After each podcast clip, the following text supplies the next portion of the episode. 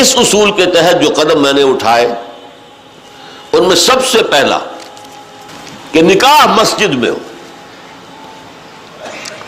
اور اس کے لیے جو دلائی دیے، وہ لوگوں کے لیے اتنے کنونسنگ تھے کہ یہ کام تو اب بڑے پیمانے پر شروع ہو چکا ہے۔ لاہور میں، پنجاب میں، جہاں میرا زیادہ وقت گزرتا ہے۔ دلائی کیا تھے؟ خدا کے بندو، حدیث موجود ہے۔ حاضر نکاح و جالو فل مساجد ترمزی شریف کی روایت نکاح کا اعلان عام کیا کرو اور مسجدوں میں منعقد کیا کرو۔ کیا ہو گیا علماء کو؟ کہاں چھپا رہے ہیں اس حدیث کو؟ یہ میں مانتا ہوں۔ علماء کا قول ہے، میں اس کو رد نہیں کر سکتا۔ کہ یہاں فعل امر جو ہے، یہ وجوب کے لیے نہیں ہے، فرض کرنے کے لیے نہیں ہے۔ استحباب کے لیے ہے۔ تو بھائی مستحب چیز جو حضور نے قرار دی ہے، اس کو کیوں چھوڑ رہے ہو؟ دنیا کے ہر معاملے میں ہے، جستجو کے خوب سے ہے، خوب تر کہاں؟ اور اس معاملے میں آپ مستحب مان رہے ہیں۔ حضور کا قول موجود ہے، پھر قبول نہیں کر رہے۔ اس کا میں واقعہ آپ کو سنا دوں۔ میں نے یہ تحریک شروع کی تھی چیریٹی بگنز ایٹ ہوم جب میرے سب سے چھوٹے بھائی کی شادی کا موقع آیا، انیس سو تہتر میں۔ سرگودے ہمیں جانا تھا، چار آدمی ہم گئے تھے۔ جن میں سے ایک ہماری والدہ تھی۔ اور وہاں مسجد میں نکاح، اور ہم نے وہاں کوئی دعوت تام کہہ دیا تھا کہ ہرگز نہیں ہوگی۔ ہم لاہور سے آ رہے ہیں، آپ کے گھر میں بیٹھ کے مہمان ہوئے، کھانا کھا لیں، کوئی وہاں دعوت عمومی نہیں ہوگی۔ نکاح مسجد میں ہوگا، اس کا اعلان ہوا تو بڑی تعداد میں لوگ آ گئے ایک مسجد میں۔ وہاں تقریر میں نے کی لیکن پھر وہاں بھی ایک جیسے ہمارے ہاں یہاں کراچی میں مولانا مفتی محمد شفیع رحمۃ اللہ علیہ تھے، وہاں بھی ایک مفتی محمد شفیع صاحب تھے۔ ان کا انتقال ہو گیا تھا، ان کے دو بیٹے مفتیان شہر کہلاتے تھے وہ بھی موجود تھے۔ میں نے نکاح ان سے پڑھوایا۔ لیکن ان میں سے جو بڑے بھائی تھے، انہوں نے کہا، ڈاکٹر صاحب، اس کام کی ہمت صرف آپ میں تھی، ہم نہیں کر سکتے یہ ہمت۔ وجہ کیا ہے؟ مولوی کا سٹیٹس کیا ہے ہمارے یہاں؟ دیہات میں تو کمی کاری جیسے ہاری ویسا مولوی۔ فصل پہ کوئی دانے دے دیں گے، اللہ اللہ خیر صلی اللہ۔ باقی روز کی روٹی کہیں مانگے جائے گھر گھر اور کھائے۔ شہروں کے اندر بھی مسجدوں میں علماء ہوتے ہیں باوقار باعزت لیکن مساجد کی مجلس منتظمہ بھی تو ہوتی ہے نا۔ کیسے کہیں گے، یہاں آؤ، میں نہیں آؤں گا تمہارے آنے کا پڑھانے کے لیے؟ کیسے کہیں گے؟ حدیث رسول کے ہوتے ہوئے، بہرحال اس پر لوگوں کو شرم بھی آئی، احساس کیا انہوں نے کہ واقع بات صحیح ہے۔ پھر میں نے غیرت کو چیلنج کیا۔ دیکھو، عیسائیوں میں اب تک یہ رسم موجود ہے۔ انہوں نے اپنے چرچ اور پادری کی یہ عزت برقرار رکھی ہے کہ شہزادی کی شادی ہو یا شہزادے کی ہو، چرچ میں ہوگی۔ کوئی پادری ان کا بغل میں کتاب دبا کر بیٹھا ہوا انتظار نہیں کرے گا کہ اثر کا وقت تھا، نکاح کا، بیٹھے مولوی صاحب۔ ابھی بارات نہیں آئی نہیں آئی نہیں آئی، بیٹھے بیٹھے سوکھ رہے ہیں۔ وہ پہلے تیس، چالیس، پچاس روپے مل جاتے تھے، اب تین سو، چار سو، پانچ سو مل جائیں گے اور کیا ہوگا؟ اور وہاں کیا ہوتا ہے؟ شہزادہ یا شہزادی؟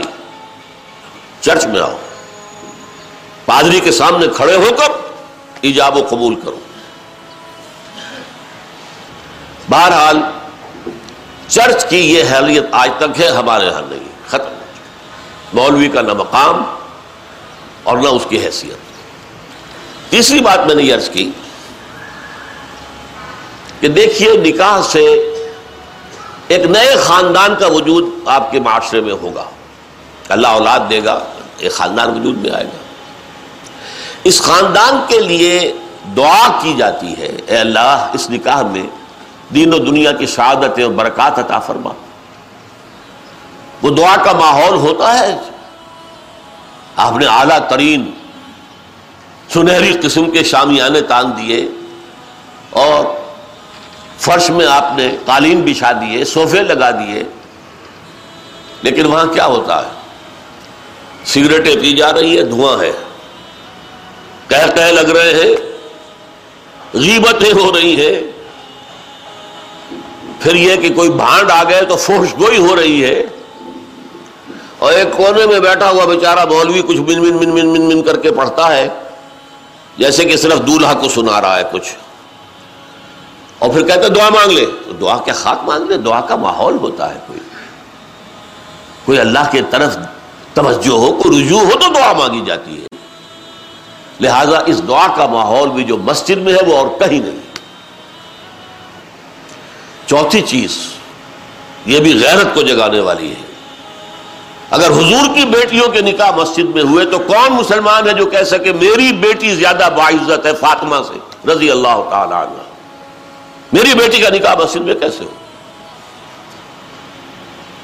آخری چیز، اور یہ اصل میں اس ازدواجی رسم کے ضمن میں جو اہم فلسفہ ہے وہ میں بعد میں بیان کروں گا، کس قدر بچت ہو گئی؟ لڑکی والے کے ہاں آپ جائیں گے، وہ شامیانے لگائے گا، وہ قالین منگائے گا، وہ کرسیاں منگائے گا، وہ صوفے لگائے گا، رات ہے تو کمکمے لگائے گا، بجلی کتنا خرچہ ہوا؟ مسجد میں بھی بھائی قالین بھی بچھے ہوئے ہیں، مسجد کے اندر کشادگی ہے مسجد میں اوپر پنکھے بھی لگے ہوئے ہیں۔ مسجد میں کرو نکاح اور تمہارا کتنا پیسہ اس میں بچ گیا اس کا تصور کرو۔ بہرحال یہ تمام دلائل ایسے تھے کہ جس کی بنا پر پہلی بات تو لوگوں نے بڑی آسانی سے مان لی۔ دوسری بات یہ تھی، لڑکی والوں کی طرف سے نکاح کے موقع پر کوئی دعوت نہیں۔ قطعا ثابت نہیں۔ شادی کی دعوت صرف ایک ہے اور وہ ولیمہ ہے، صرف ایک۔ اور دیکھیے، ولیمہ کیوں ہے؟ لڑکا جو ولیمہ دیتا ہے اس لیے کہ اس کا گھر آباد ہوا ہے۔ اس کے ہاں اصل خوشی ہے۔ لڑکی والوں کے ہاں خوشی نہیں ہوتی۔ زیادہ سے زیادہ آپ کہہ سکتے ہیں سائی آف ریلیف کہ ایک ذمہ داری کا بوجھ تھا، آج وہ اتر گئی۔ اللہ کا شکر ہے۔ بس۔ خوشی ہو سکتی ہے۔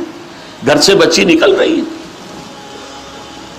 کوئی جانور بھی چھ سات سال آپ کے ہاں رہ جائے تو آپ کو اس سے کتنا انس ہو جاتا۔ ہے قربانی کا جانور آپ چند دن پہلے لے آئیں اور بچے جو ہے مانوس ہو جائیں تو بچے پچھاڑے کھاتے ہیں کہ کیسے ذبح کر رہے ہو۔ اور وہ لختے جگر نور چشم آج گھر سے نکل گئی ماؤں کو غشی کے دورے پڑ رہے ہیں۔ بہن بھائی رو رہے ہیں۔ دلہن رو رہی ہے۔ باپوں کی آنکھیں بھی نم ہو جاتی ہیں۔ خوشی کا موقع نہیں ہے اور پھر دیکھیے تماشا۔ نکاح کے موقع پر چھوارے کون لائے گا؟ لڑکے والے۔ اور مرغ پلاؤ کس سے کھائیں گے؟ لڑکی والوں سے۔ تو ذرا عقل کے ناخن لو جو تمہیں مرغ، پلاؤ اور متنجن کھلا سکتا ہے، وہ چھوارے نہیں بانٹ سکتا تھا۔ یہ کیا ہے؟ یہ وہی ہے، ہندوانہ پس منظر اور ہمارا اسلامی پس منظر، دونوں یہاں گڑبڑ ہو گئے۔ لہذا نکاح کے موقع پر چھوارے لاتا ہے لڑکے والا اور پھر دعوت کھاتے ہیں لڑکی والوں سے۔ نا انتہائی نامعقول بات۔ میں نے عرض کیا نا کہ خوشی ہے، دعوت ایک ہے، ولیمہ۔ اس کے لیے حضور نے اتنی تاکید فرمائی۔ اولمو، یہ احادیث ہے اولمو، ولو بشاطن۔ ولیمہ ضرور کرو، چاہے ایک ہی بکری ہو تمہارے پاس۔ اور یہ عرب میں مفلس ہونے کی سب سے بڑی علامت تھی۔ وہاں تو بیڑے اور بکریاں پالتے تھے، ریوڑ ہوتے تھے۔ ایک ہی بکری ہے تو وہی ذبح کرو، گوشت پکاؤ، کھلاؤ۔ یہاں تک دعوت۔ ولیمت فلیات جب تم میں سے کسی کو ولیمے کی دعوت دی جائے، ضرور جائے۔ اس سے آگے دیکھیے، اور اس میں توازن جو ہے ہماری دین میں اور حضور کے فرمودات میں، اس کا ایک نقشہ سامنے آتا ہے۔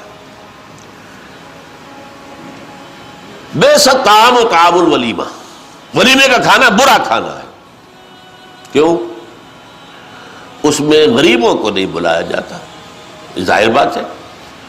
یہ مسلی کھلانے کے لیے تو ولیمہ نہیں ہوتا۔ ولیمہ تو ہوتا ہے اپنے دوستوں کو، اب آپ کو، رشتہ داروں کو خرابت داروں کو شریک کرنے کا لیکن اس کے باوجود، اسی حدیث کا ٹکڑا، اس کے باوجود میں تم سے کہتا ہوں کہ جسے بلایا جائے، اگر وہ نہیں جائے گا، تو وہ اللہ اور اس کے رسول کے حکم کی خلاف ورزی کرے گا۔ یہ تاکید ہے اور یہاں تک تاکید ہے اگر تمہارے کسی بھائی نے نکاح کیا ہے اور اس کے پاس کچھ نہیں ہے ولیمے کے لیے، اپنے گھر سے کھانا لے جاؤ اور اس کے ساتھ جا کر بیٹھ کر کھا لو۔ سیلیبریٹ کرو۔ سیلیبریٹ کرنے کی ایک سمبل ہے، یہ اس کی ایک علامت ہے۔ اب آپ سوچئے جس نبی نے دعوت ولیمہ پر اتنی تاکید ہمیں کی ہے، اگر لڑکی والوں کی طرف سے نکاح کے موقع پر دعوت میں بھی کوئی خیر ہوتا تو وہ ہمیں نہ سکھاتے، نہ بتاتے، کیا بخل سے کام لیتے؟ الحلقات تحفظني بآيات من القرآن هي الحلقات تملأني بحب المصطفى العدنان.